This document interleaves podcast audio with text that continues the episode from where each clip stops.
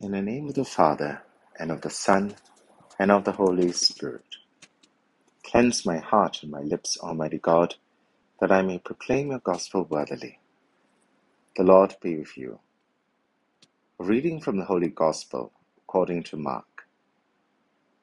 Jesus went out to the shore of the lake, and all the people came to him, and he taught them. As he was walking on, he saw Levi, the son of Alphaeus, sitting by the customs house, and he said to him, Follow me. And he got up and followed him. When Jesus was at dinner in his house, a number of tax collectors and sinners were also sitting at the table with Jesus and his disciples, for there were many of them among his followers. When the scribes of the Pharisee party saw him eating with sinners and tax collectors, they said to his disciples, Why does he eat with tax collectors and sinners? When Jesus heard this, he said to them, It is not the healthy who need the doctor, but the sick. I did not come to call the virtuous, but sinners. The Gospel of the Lord.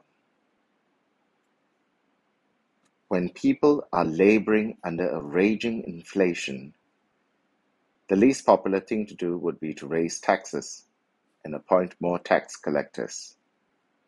History teaches us that more than one regime have fallen due to the insensitive taxation policies of their government.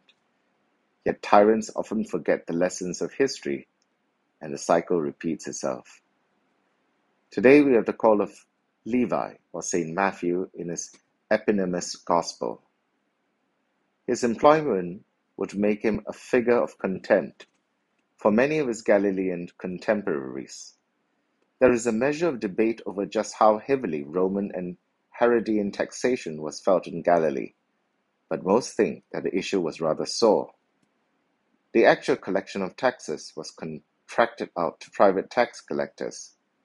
The tax collector paid the tax for his entire territory upfront and collected the individual taxes from the populace later. To make this profitable, he had to charge the populace more than the actual tax rate, and the tax collector pocketed the markup.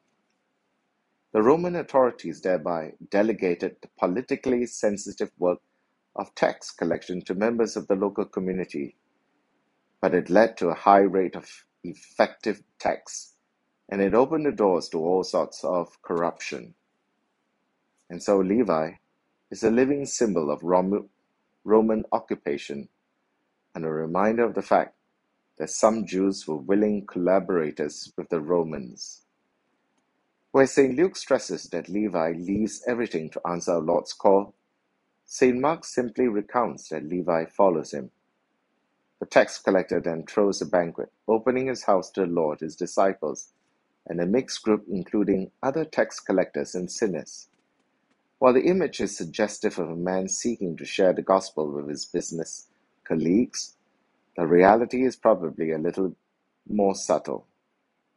Levi's community comprises of his colleagues and others who, as sinners, are shunned by mainstream society. What sets them apart from the larger community now presents an opportunity to our Lord to make inroads into this subculture.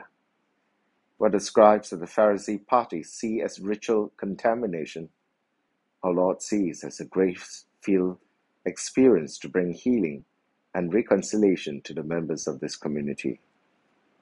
Our Lord didn't mind being called a friend of tax collectors and sinners. The description was a badge of honor, not a label of shame. He knew better the difference between shunning a person's wrongful conduct and shunning the person itself. He firmly condemned sin, but he was merciful towards sinners, encouraging them instead to repent and change.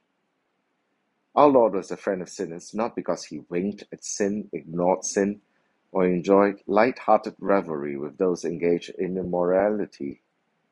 He was a friend of sinners in that he came to save sinners and was very pleased to welcome sinners who were open to the gospel sorry for their sins, and on their way to putting their faith in Him.